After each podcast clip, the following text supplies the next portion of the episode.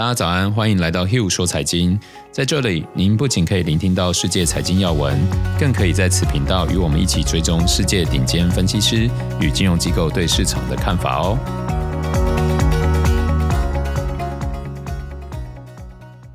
大家早安，我是 Hugh，今天是二月二十五号，星期四。今天先跟大家来看一下这一周股市修正，最常看到的理由大概就是指利率上升了，但真的是这样吗？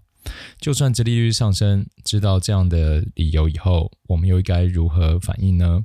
今天就来稍微聊一下我对于殖利率上升的看法。对于殖利率，我们之前有提过，殖利率的上升对于企业未来的估值还有资金成本都会造成些许的压力。但是现在的殖利率水准对于股市到底已经产生多大压力？我想很多人可能并不了解。如果只是很简单的说，殖利率上涨，股市就下跌。我觉得这样是有点太简单。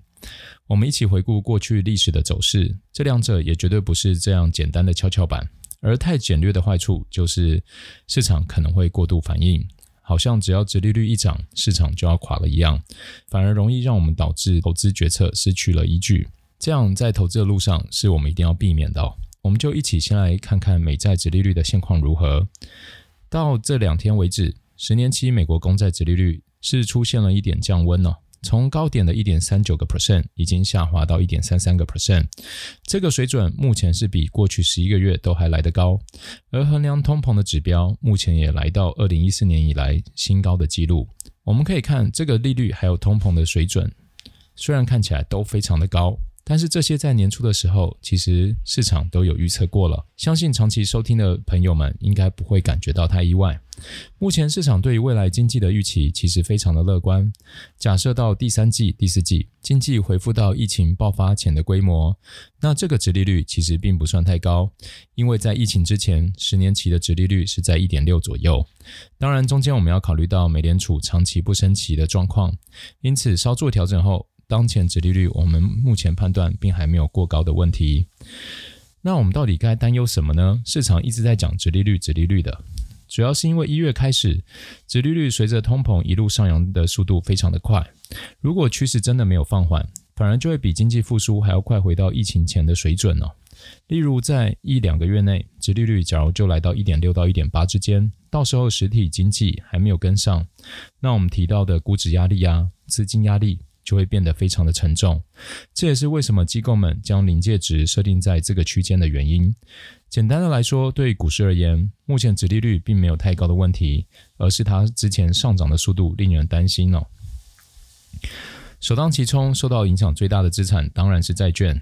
今年前两个月，美国长天期的国债期货就下跌了超过七个 percent 哦，跌势有多重？以国债来说，真的非常多哦。期间的交易策略也有分享过。而殖利率上升，当然也间接影响到其他等级的企业债。这正是我们去年底有强调的，今年的债券收益率并不会像二零二零年那么好了。对于持有的人来说，利息足以 cover 就不需要动作；而对于还没有持有或者预计增持的人来说，我认为最好的买点可以再等一下哦。那除了债券市场以外，对于股市会受到什么样的影响呢？我们会看到有些机构就认为，新兴市场可能会受创更深，因为这是当初资金挹注最多的地方，风险资产的吸引力就会变得更加的脆弱，大部分的资金还是会往倾向更有信心的地方走。而说到信心，最新公布的调查数据显示，美国企业 CEO 们对于经济乐观的程度已经来到过去十七年的最高峰。该指数最新数据已经来到七十三，相对去年疫情期间企业最没信心的时候，只有三十四，可以说是差了非常多哦。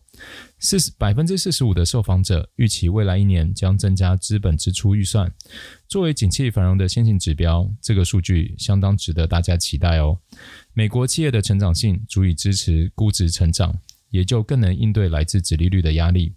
综合目前的观点，我认为直利率还不是一个问题，除非它成，除非它上涨速度又在加速，但还是要保持谨慎。毕竟资本市场是由资金还有人性组成的，必须时时刻刻注意市场的情绪状况。当趋势来临或改变的时候，也得稍作闪避，防止资产受到波及。不知道大家对于现在市场还有什么想法呢？哦，接着我们一起来看一下昨天欧美股市状况。昨天美股最后上涨，主要是联准会主席鲍威尔重申了经济需要宽松政策支持的观点，推升了能源还有工业类股领涨了标普五百指数，抵消了科技类股的相对疲软。昨天银行股上涨，推动了费城交易所 KBW 银行股指数升到二零零七年以来最高水平。追踪小型股的 Russell 两千指数上涨超过两个 percent。美国监管机构表示，强生的新冠疫苗安全又有效。再来，我们一起来看一下一些机构法人对市场的看法哦。高盛将黄金预期的价格下调至两千美元，认为今年仍有上行的空间。高盛在一份报告中指出，尽管长期实际利率在过去六个月保持低位，但黄金并没有上涨，这表示黄金对实体经济改善做出的反应更大。摩根士丹利表示，由于发展中经济体的宏观经济状况多年来有所改善，因此新兴市场可以承受美国实际利率上升的影响，有望避免二零一三年的减码风暴重演。花旗警告，未来三到六个月新兴市场固定收益回报将不佳，与在通膨相关全球资产类别相比，新兴市场硬通货还有本币资产的表现可能会十分逊色。联储会理事表示，联储会不会对暂时性的通膨压力采取任何行动。穆迪下调对英国、欧元区的成长预测，因疫情造成的损失惊人。穆迪的季度报告中指出，因为第一季季度疫情相关的疲软，穆迪现在已经下调对欧元区还有英国二零二一年的成长预测。高盛的 CEO 警告说，远程工作只是暂时的，而不是新常态。他周三重申，希望看到公司的办公室再次满员。国际航空运输协会警告，今年航空业或消耗高达九百五十亿美元现金。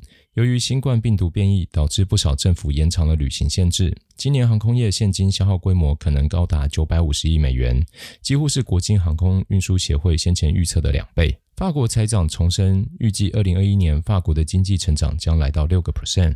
那以上就是今天的 Hugh 说财经，欢迎留言讨论。让我们知道有什么好奇或想知道的地方哦。喜欢的听众朋友，麻烦按赞、追踪、分享，给个五星评论。我们明天见喽。